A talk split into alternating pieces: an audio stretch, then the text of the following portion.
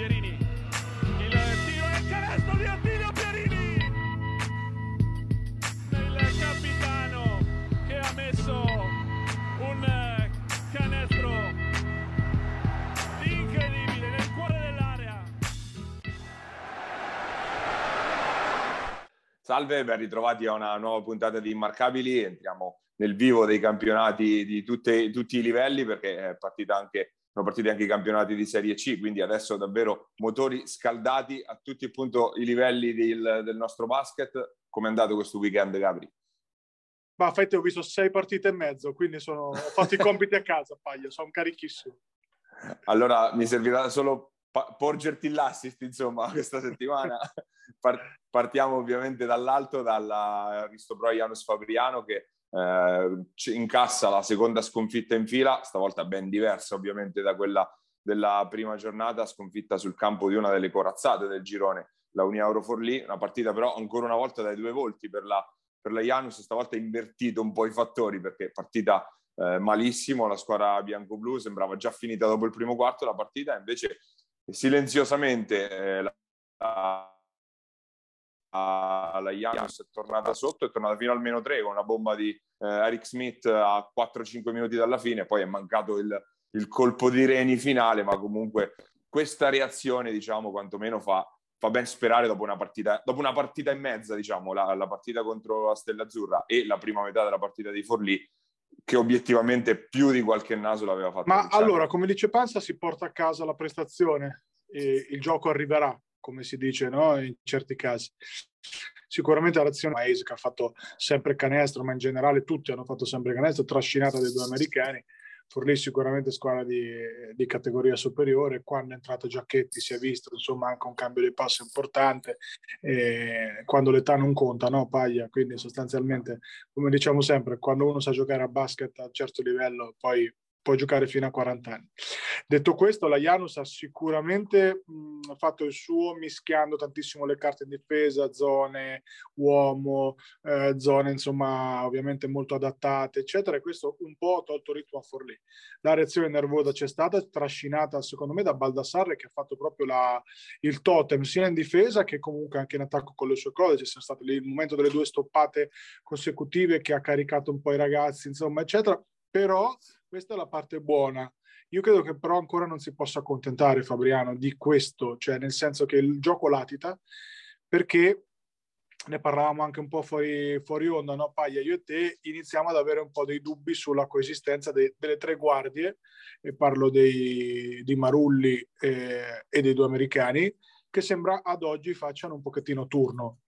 Ha fatto molto bene Davis, a modo suo, nel senso che lui non sarà mai un giocatore di sistema, sarà sempre uno un pochettino disfunzionale. Poi può essere un disfunzionale buono o un disfunzionale cattivo, nel senso che te le fa vincere o te le fa perdere, però comunque non sarà mai un uomo di sistema. Il problema è che sembra che facciano turni. Se va bene Davis non fa canestro Smith, se alla fine è calato Davis è rivenuto fuori Smith. In tutto questo Merletto è meglio di Marulli in questo momento, perché ha capito il suo ruolo. Merletto porta di là la palla, poi fa giocare gli americani e punisce dagli scarichi, ha spazi enormemente maggiori rispetto all'anno scorso, quindi anche uno che non è un grandissimo tiratore puro, però con spazio fa canestro, se no non gioca in Serie A. E in questo momento Marulli è onestamente un po' il problema, tra virgolette, sugli esterni, nel senso che è uno che ha tanto bisogno di palla in mano per creare, ma la palla in mano per forza di cose, se tu hai 2 americani, ce l'hanno gli americani, e quindi questo crea un pochettino di problematiche nella gestione dei possessi, specie in quelli offensivi. Meglio i lunghi, abbiamo detto, insomma, un pochino meno bene Thioune, che però è partito in quintetto e comunque è sempre un corpaccione da mettere lì, in crescita gli altri, però ripeto, questa coesistenza inizia un pochettino ad essere sospetta, ecco. E in generale bisogna anche dirle, insomma, le cose per, insomma, dovere di critica. L'impatto di Marulli dall'arrivo alla Janus ad oggi è stato un po' inferiore rispetto alle aspettative, perché comunque sia non è stato forse il crack o comunque il super attaccante che ci si aspettava l'anno scorso, un po' per gli stessi motivi di quest'anno, secondo me. E alla fine, com'è come non è, si va sempre dal capitano Merletto, che mi sta piacendo molto in questo avvio. Sicuramente le notizie positive sono che hanno convinto in questa partita i due che erano finiti un po' sul banco degli imputati. In primis Baldassarre, che fino ad ora era stato l'ombra di se stesso e che invece contro Forlì è proprio completamente rinato, veramente al suo massimo, in difesa, in attacco, colpito da fuori. L'hai citata quell'azione delle due stoppate consecutive, non mi ricordo su chi, ma proprio poi si gira verso la telecamera gonfiando i muscoli, proprio di carica, che carica anche tutta la squadra, no? Quelle circostanze lì. E poi, come hai detto giustamente, Dwayne Davis, che ha fatto il bello e il cattivo tempo per tre quarti, poi nell'ultimo quarto è un po' sceso e è risalito Eric Smith, che poi ha piazzato appunto quella bomba del -3, scusate, e un po' infatti va ancora trovato quell'equilibrio lì, soprattutto sugli esterni. Anche lo scorso anno, se vogliamo, all'inizio parlavamo dell'equilibrio Marulli-Merletto. Alla fine è vero che Marulli ha fatto meno sul piano realizzativo, ma poi l'equilibrio si è trovato in generale tra tutta la coralità della squadra, quindi non è detto che magari nelle prossime settimane non arrivi piano piano con il lavoro, non arrivi anche quello appunto per la Janus. Panza, come hai detto giustamente, ha mescolato 400 milioni di carte, di difese, è partito anche con un quintetto strano rispetto al recente passato, perché Smith è partito dalla panchina, quindi appunto con Baldassarre subito, no, Baldassarre forse è entrato dalla panchina, comunque un quintetto con Marulli in quintetto, Gulini in quintetto, ecco che non mi tornava, Gulini in quintetto con Marulli sugli esterni, quindi ha mescolato molto perché sta ancora cercando appunto l'equilibrio giusto, e penso che sia da leggere in quell'ottica i continui cambi di difese e appunto il cambio di quintetto in partenza. Sicuro, lo sanno anche loro che il basket lo vincono gli esterni, parliamoci chiaramente, cioè nelle specie, insomma, più si sale il livello e più sono gli esterni che determinano. Non ce ne vogliono i lunghi, che io preferisco notoriamente come ruolo, però non ce ne vogliono i lunghi, il basket lo determinano gli esterni, e chiaramente trovare una rotazione comunque tra quattro elementi importanti, perché questo Merletto aiuta in Serie A, cioè non è che sta lì per sbaglio, per riconoscenza, dà una grossa mano.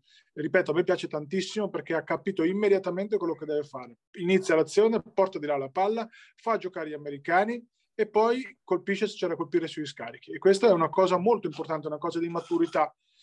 Marulli in questo momento un po' meno, no? Perché probabilmente anche come giocatore è diverso rispetto a Merletto.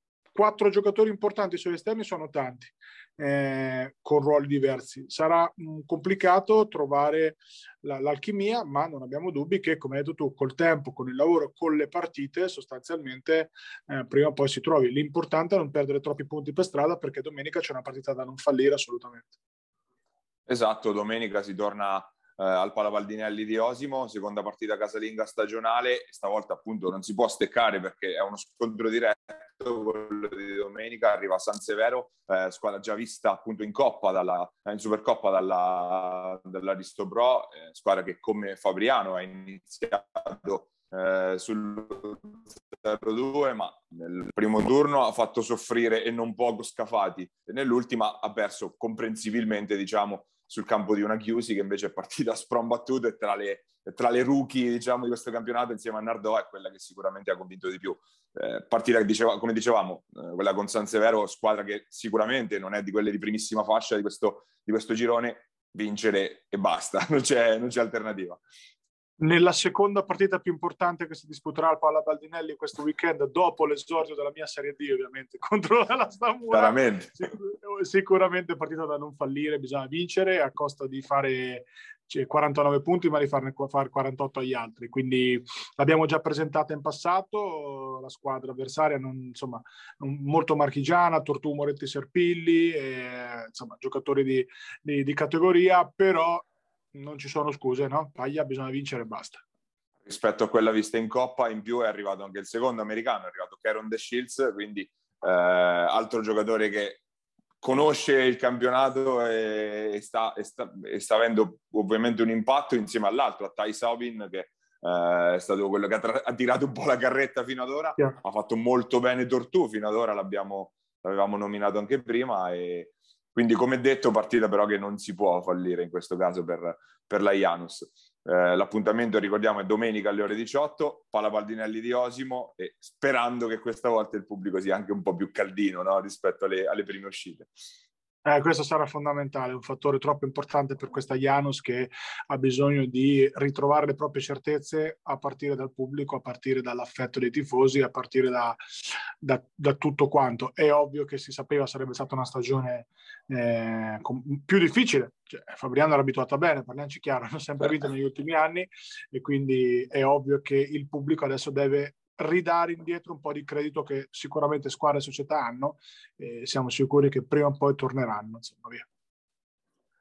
E invece scendendo in Serie B continuano le fatiche delle marchigiane, perché di vittorie pochine se ne sono viste fino ad ora. Una di queste comunque è la prima della Luciana Mosconi Ancona, che ha sofferto le proverbiali sette camicie in una partitaccia tremenda con Teramo, tre quarti dominati da Centanni, che ne ha fatti 22 dei primi 40, se non vado errato, del campetto. Poi un po' sparito nell'ultimo quarto, riappare all'ultimo minuto per segnare la tripla che stronca definitivamente la Renova, e che tra tanti dubbi comunque porta a casa i primi 2 punti per la Luciana Mosconi.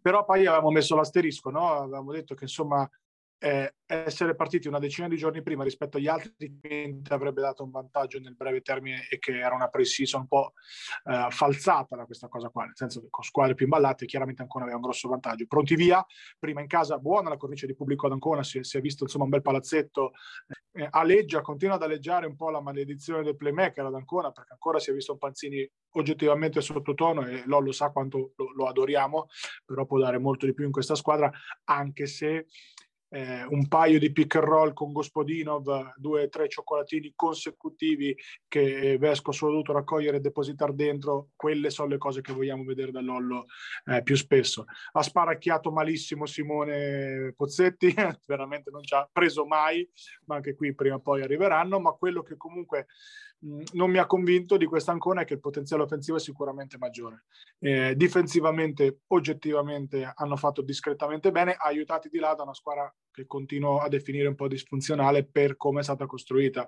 una squadra con 4-5 giocatori battezzabili o comunque sia non tiratori, perché parliamo di Bonci, parliamo di Bottioni, parliamo di Triassi, parliamo di lo stesso Bertocco, che credo abbia segnato la prima tripla in campionato dopo non so quanti errori. È ovvio che Bertocco può far carezza da 3 punti, ma diciamo che da 3 abbiamo tutti qualche dubbio, no? Paglia, si è vista un Antonelli molto scintillante.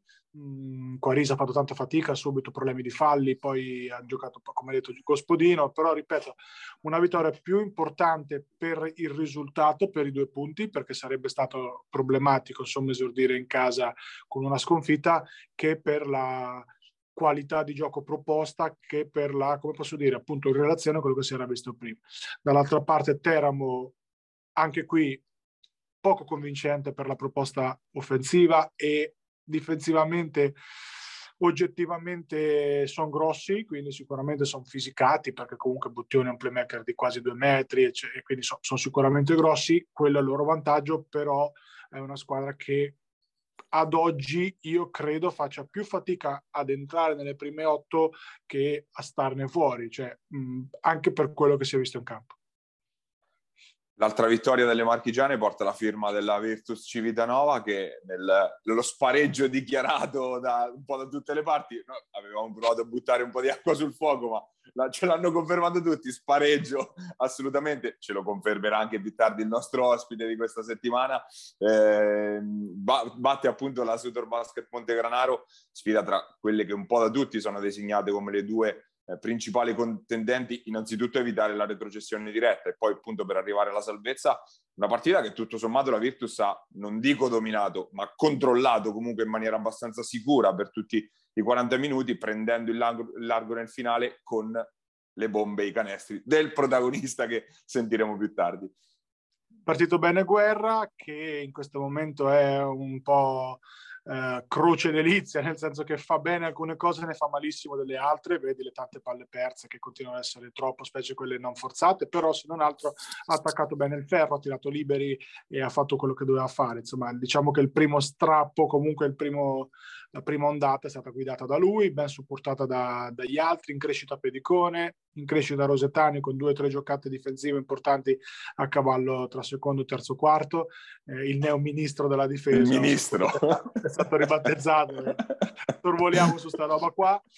Un po' meno scintillanti Manu Musci, ma comunque sempre solido. Bene Ballasciani anche offensivamente, e poi alla fine Riccio comunque l'ha chiusa con 2 partite, ricordiamo, con 2 bombe, scusate, importanti. Ricordiamo che Felicioni era fuori per infortunio. Dall'altra parte una Sutor con Botteghi che oggettivamente ha fatto una brutta impressione, ma non poteva essere diversa. Un paio di allenamenti sulle gambe, oggettivamente buttato nella mischia, proprio perché la posta in palla era ben più alta di 2 punti, parliamoci chiaramente. Galipò e Murabito un po' sottotono, ma anche perché comunque la difesa di Cittadino secondo me è stata di buon livello, anche qua tra zone, uomo, tanta garra, e alla fine l'ha vinta chi ha avuto più fame, chi ha avuto più lucidità in alcuni momenti. Oggettivamente in questo momento la Sutor ha qualcosina in meno anche rispetto a questa Virtus Civitanova, e anche per la Sutor domenica partita molto importante perché arriva Ancona in casa.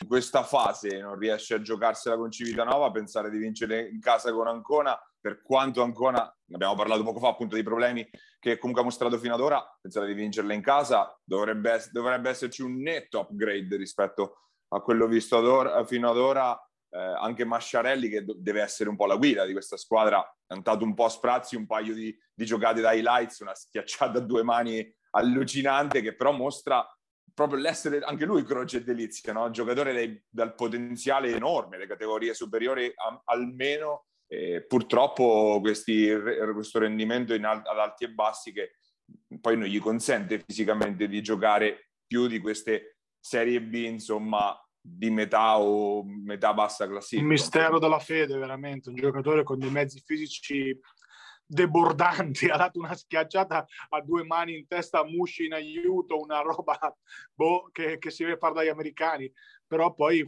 chiaramente le limitazioni tecniche sono quelle lì. C'è un giocatore che va solo a sinistra, che legge poco il gioco, che vive di 1 contro 1 di fisicità, ed è paradossalmente più facilmente contenibile, proprio perché nonostante sia debordante a livello fisico, comunque a livello tecnico, no, è un pochettino facilmente scautizzabile.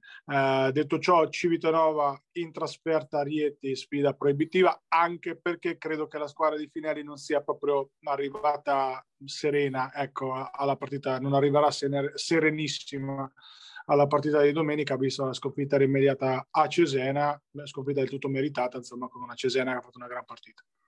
Sì, Real Sebastiani Rieti, che è caduta appunto nel finale contro i Tigers, è stata una grande sorpresa del fine settimana, perché comunque Cesena sicuramente è una buona squadra, ma parliamo di due categorie diverse, diciamo, nei confronti della Real Sebastiani, appunto, che ospita la Virtus domenica prossima. Virtus che poi proseguirà questo miniciclo di ferro ospitando Rimini a sua volta nella partita successiva, quindi comunque portare a casa questi 2 punti era importante anche in quella prospettiva, nel senso che perdere e poi rischiare di partire 0-4 sarebbe stato proprio un attimo per la squadra di coach Schiavi, quindi però adesso può andare sicuramente in maniera un po' più tranquilla verso l'ingresso nella parte calda, nella parte vera della stagione. Passando alle altre due marchigiane, Iesi e Senigallia, 2 sconfitte molto diverse. Senigallia continua a piacere e comunque se la gioca fino in fondo su un campo difficile, quello dell'altra Rieti, della Chia Energia, se l'ha giocata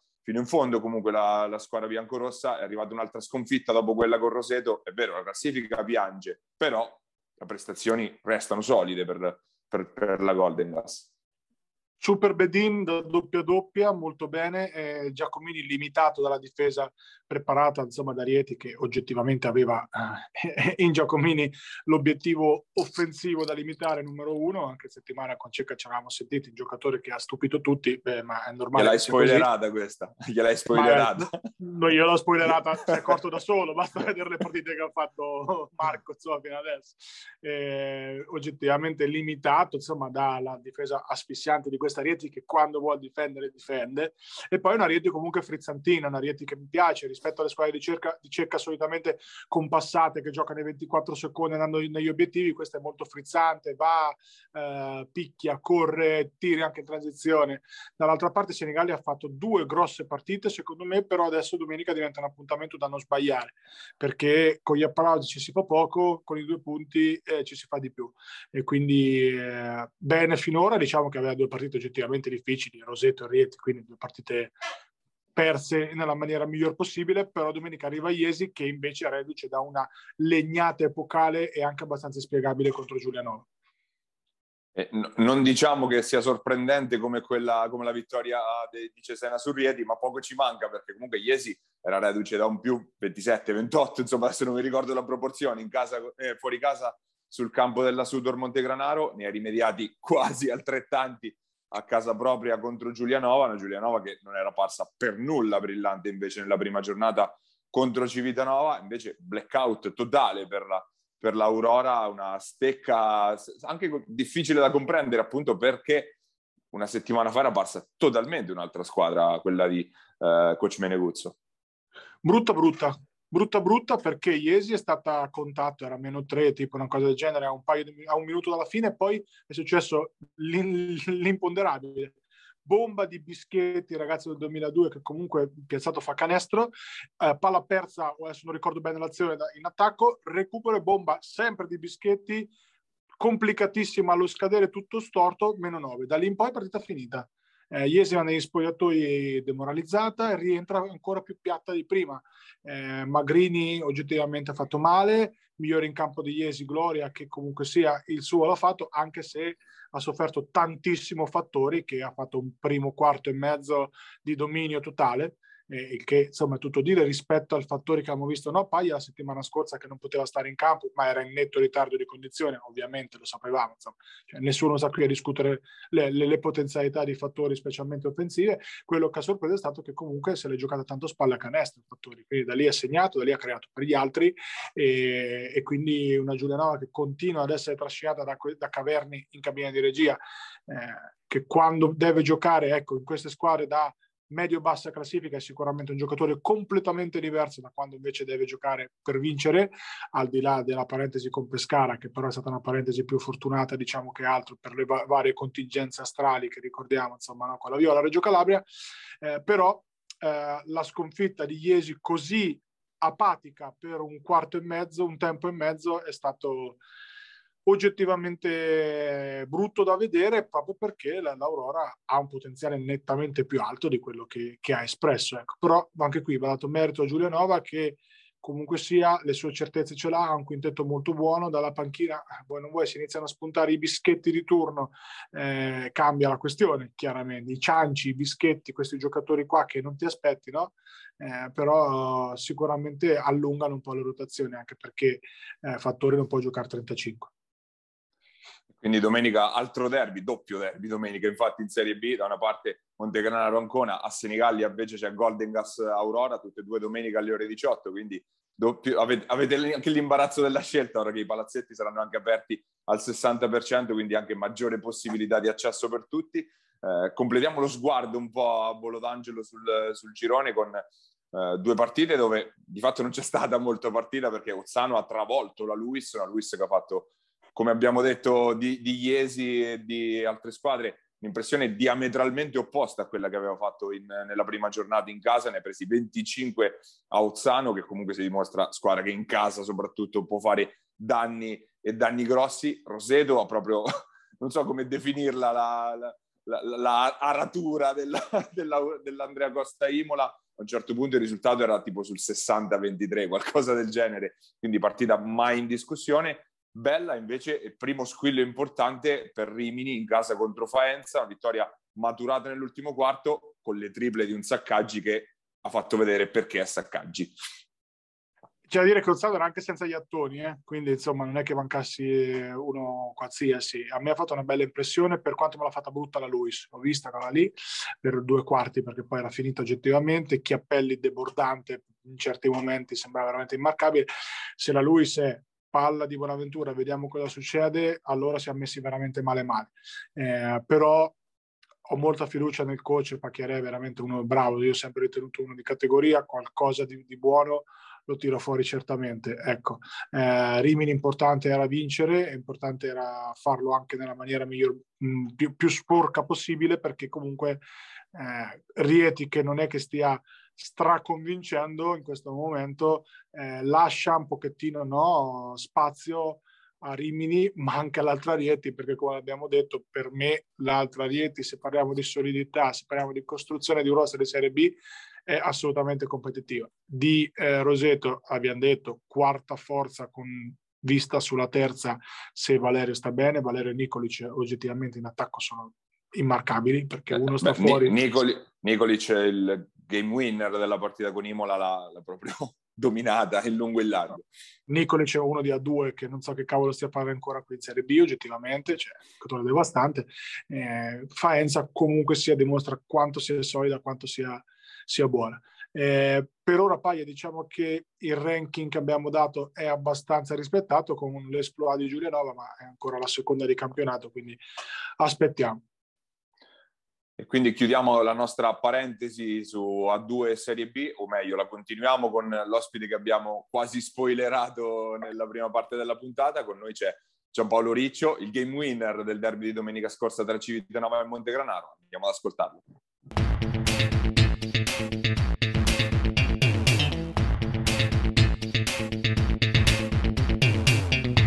Questa settimana nostro ospite abbiamo Gian Paolo Riccio, la guardia della Virtus Civitanova. Innanzitutto grazie di aver accettato il nostro invito.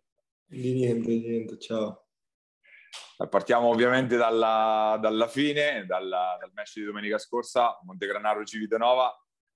Descritto un po' da tutti come uno spareggio salvezza. Anche noi ovviamente nel nostro ranking abbiamo messo le due squadre sul fondo appunto di questa teorica graduatoria. È secondo te è stato davvero uno spareggio così importante come è stato delineato, insomma? Guarda, nonostante fosse stata la seconda partita di campionato, sì, era molto importante come partita, perché come sapete anche voi e come ci avete messo nei ranking, probabilmente noi siamo le squadre meno attrezzate per affrontare questo girone, quindi sì, era molto importante.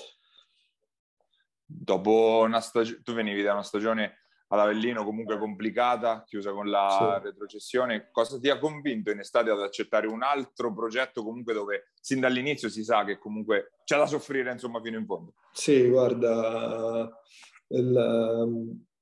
la presenza dell'allenatore di Schiavi mi ha spinto molto ad accettare questo progetto, perché chiedendo in giro, se fosse, tutti quanti mi avevano parlato molto bene e quindi mi hanno convinto, diciamo, a provare questo progetto e a sposarlo, a provare il meglio possibile, a fare il meglio possibile.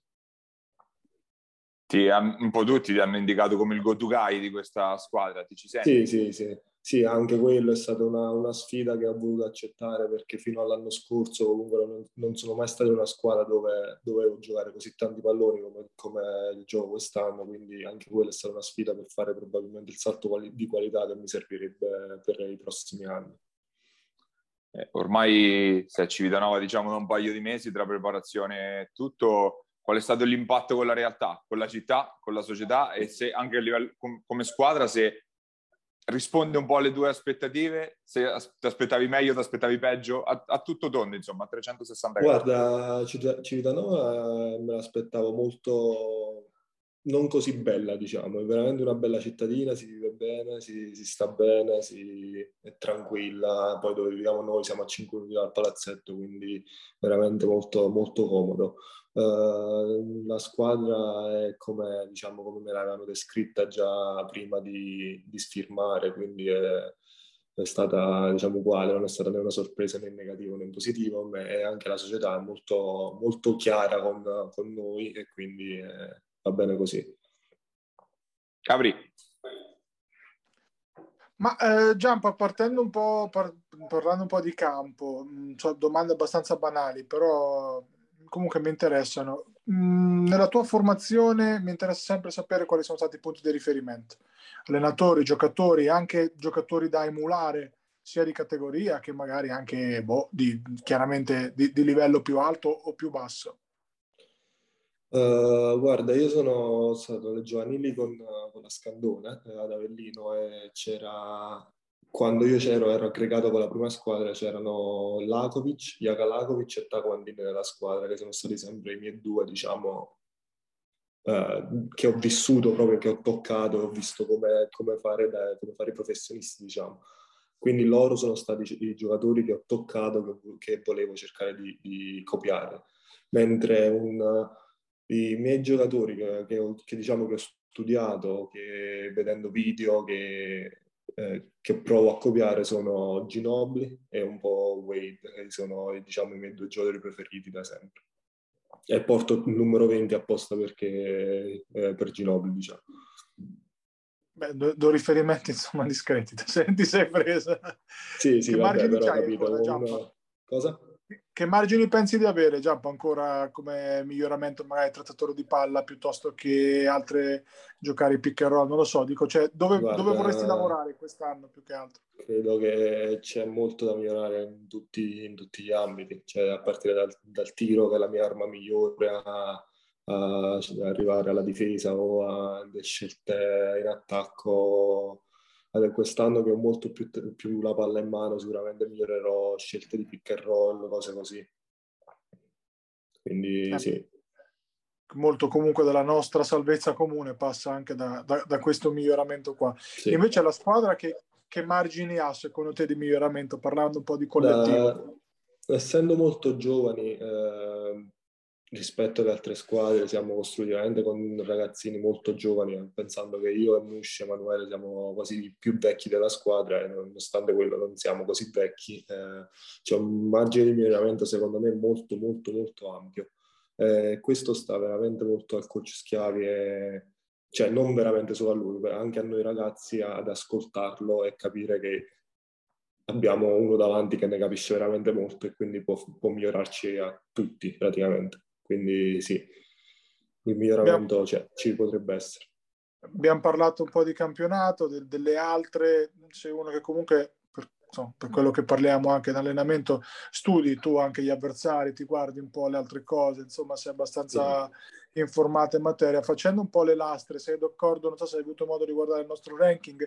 Ad ogni modo, quali pensi che sono le squadre magari sulle quali dovremo fare la corsa e che magari ci giocheremo i punti salvezza? Guarda, come ho visto anche il vostro ranking, secondo me rispecchia un po' le fasce di questo girone. La Luis, noi, Montegranaro, siamo le squadre un po' più così, che stentano la salvezza, che cercano i 2 punti, di rubare 2 punti un po' a destra e a sinistra per salvarsi. Quindi sì, credo di sì. Mentre i cararmati di questo girone li conosciamo, come Rieti, le 2 Rieti, Rimini, tutte squadre molto attrezzate, molto bene.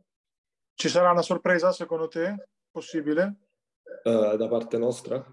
No, da parte nostra no, dico in generale. Faccio un esempio sciocco. Giulianova magari era accreditata all'inizio come una squadra un po' così, noi ce la siamo giocata, domenica ha fatto un colpaccio a Iesi.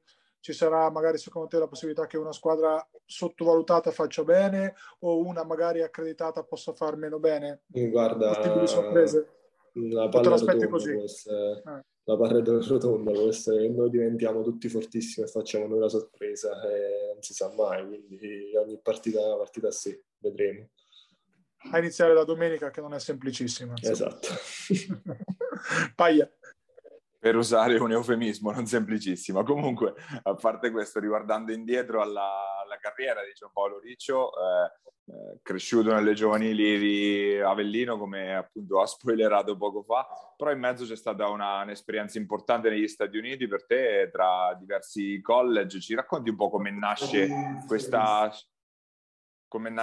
scelta e anche magari qualche chicca particolare di questa tua esperienza in America, magari se hai giocato con qualche giocatore che poi è diventato famoso, qualcosa così, insomma. Guarda, è nata grazie al...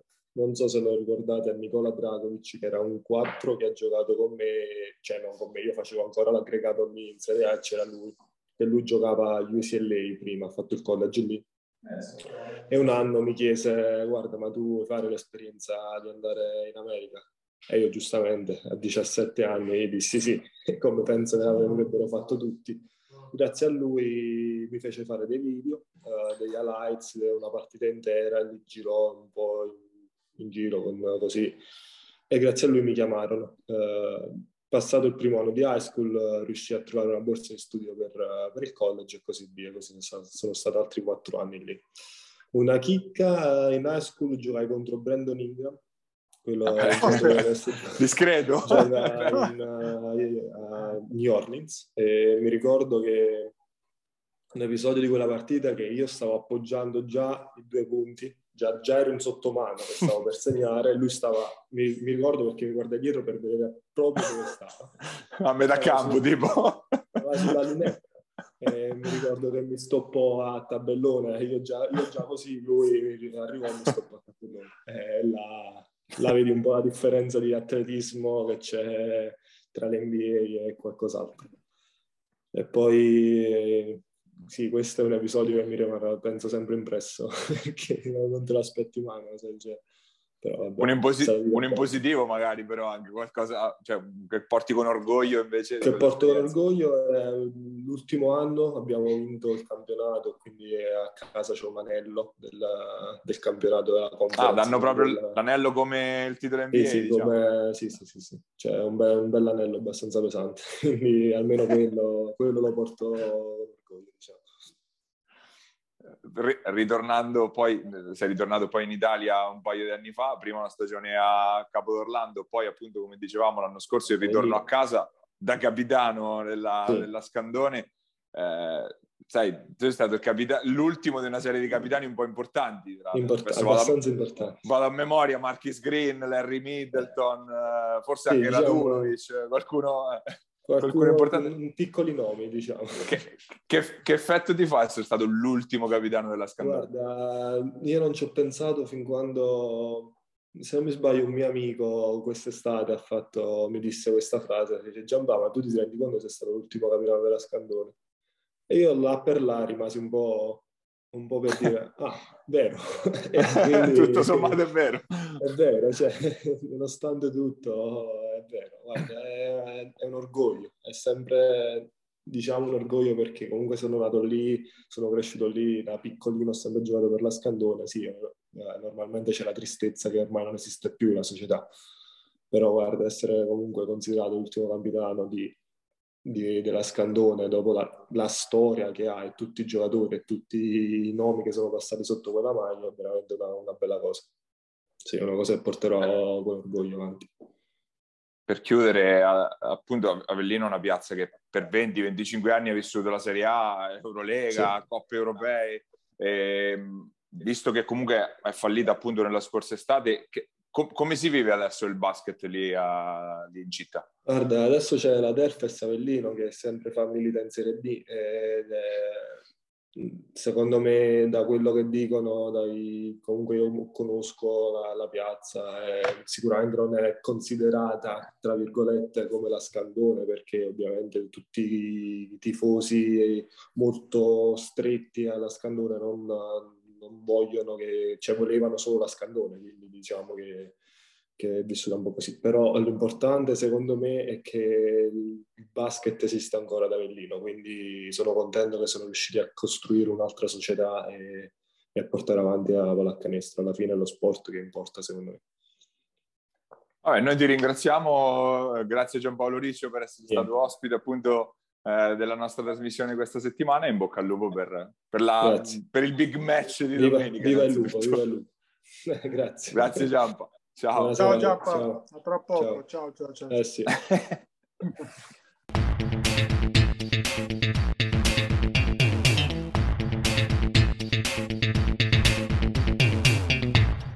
Ed era Gian Paolo Riccio, l'esterno della Virtus Basket Civitanova. Scendiamo in Serie C, Gold e Silver, che sono partite appunto nello scorso fine settimana, in realtà non troppi scossoni di fatto, pronostici tutto sommato rispettati su quasi tutti i campi. Partiamo dalla Gold, ovviamente l'attesa maggiore era per le 2 big, per il Bramante Pesaro e per la Alley Matelica. Bramante che ha vinto in casa contro la Sicoma Val di Ceppo, mentre la Alley Matelica ha dominato dall'inizio alla fine contro la San Benedettese, 2 vittorie larghe e convincenti, diciamo. Gabri, che ne pensi tu? Perché qualche asterisco lo metteremmo.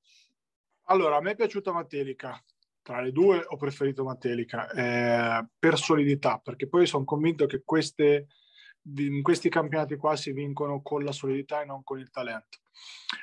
Ovvio che Bramante sia più forte, ovvio che Bramante abbia un talento veramente smisurato, ma per come l'ho vista io probabilmente non ce n'era bisogno. Però diciamo che ci sono dei nei difensivi, ci sono dei giocatori che chiaramente prediligono una metà rispetto all'altra. La rotazione delle guardie, dei playmaker, soprattutto con Ricci, Ferri e Cardellini, è troppo ampia, nel senso che alla fine sono tre che vogliono palla in mano. È ovvio che Ricci può giocare da guardia, secondo me dei tre è il migliore, ok? Però alla lunga vedi Fabriano in A2, cioè alla fine la palla è una, se la giocano in tre, se poi c'è da darla a Gurini perché ha dominato il partito, ha fatto un primo quarto, 11 punti, 3 su 3 a 3 punti, 2 su 2 liberi, ma neanche aveva allacciato le scarpe, c'era le scarpe sciolte e dominava. Quindi per far capire un po', no? Poi...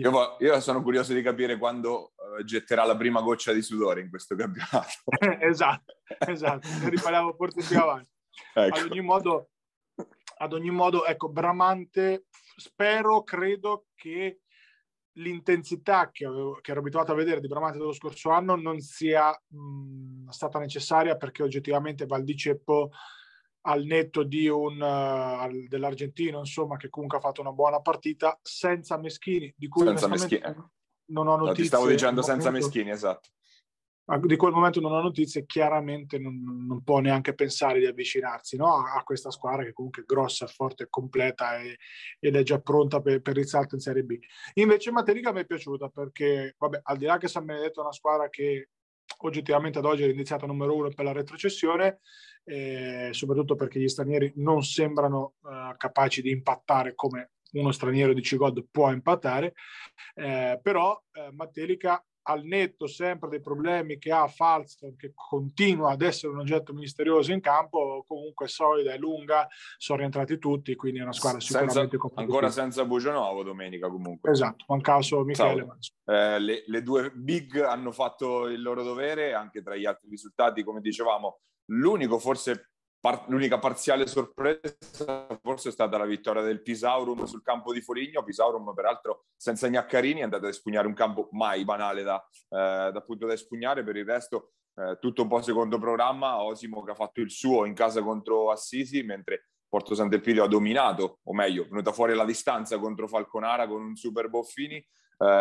Iesi, lo avevamo detto, Taurus se la giocherà con tutti ed è andata vicinissima al colpo sul campo di Todi, fermata dai 28 punti di un super Trastulli, quindi comunque... E fermata anche Paglia, c'è da dirlo, sponda iesina da un fischio che loro hanno giudicato, io non l'ho visto, me l'hanno raccontato, un antisportivo a pochi secondi dalla fine che ha determinato la vittoria in maniera netta, insomma se no avrebbe vinto Iesi, che comunque rognosina, ecco, cioè, non hanno proprio tanta voglia di retrocedere, diciamo così, assolutamente.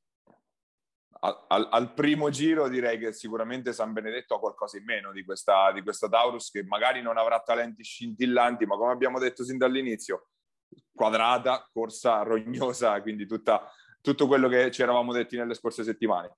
In Serie C Silver analogamente non ci sono stati grossi colpi. La Attila Junior Basket Porto Recanati ha subito fatto la voce grossa, 26 punti rifilati a Porto San Giorgio con Lupetti, che è stato il nostro MVP della settimana, che l'ha dominata dall'inizio alla fine, ben 32 punti. Ma quindi per il resto, insomma, diciamo un po' tutto confermato, no Gabri? C'è stato qualche risultato che ti ha sorpreso? No, tutto abbastanza confermato, insomma niente di eclatante. Lupetti, sai che io meglio che non ne parlo perché è uno dei miei giocatori preferiti all time, quindi non avevo dubbi, insomma, che Lupo in C-Silver non c'entra assolutamente niente, come non c'entra niente la metà di quella squadra lì.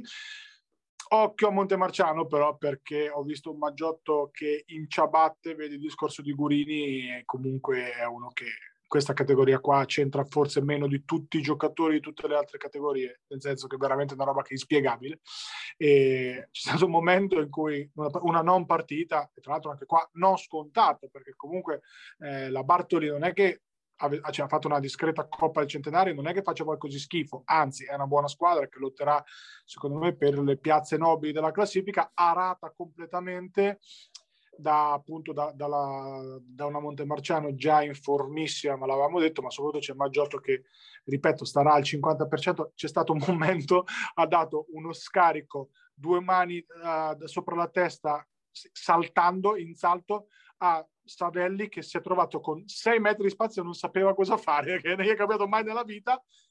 La tripla l'ha sbagliata perché c'è avuto troppo tempo, la guardate, che ci fa di sta roba qua? È stato un momento proprio fa capire il dominio, insomma, che l'impatto che può avere Maggiotto, che è sicuramente il giocatore, il più forte giocatore del campionato di C-Silver.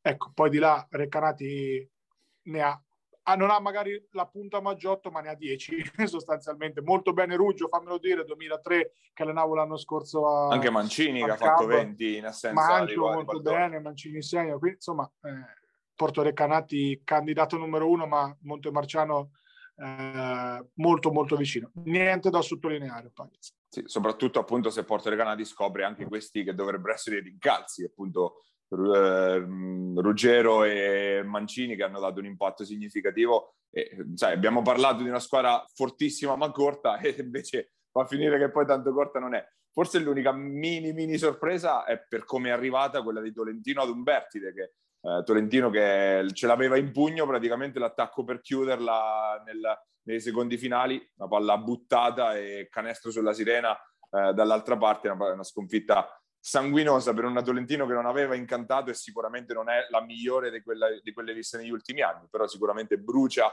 per come è arrivata appunto per la squadra di coach Palmioli. Noi siamo arrivati in coda anche a questa puntata di Immarcabili. Se ci state guardando, siamo sul canale 211 del Digitale Terrestre su FM TV oppure su YouTube al nostro canale Immarcabili TV, la versione podcast come sempre su Spotify e su Apple Podcast. Un ringraziamento a Giuseppe Contigiani che ci segue e che ci aiuta promuovendo le nostre puntate appunto sulle piattaforme Basket Marche e su tutti i suoi canali social. Per tutto il resto, per i prossimi aggiornamenti, ci vediamo come sempre qua la prossima settimana su Immarcabili. Pierini, il tiro e il canestro di Attila!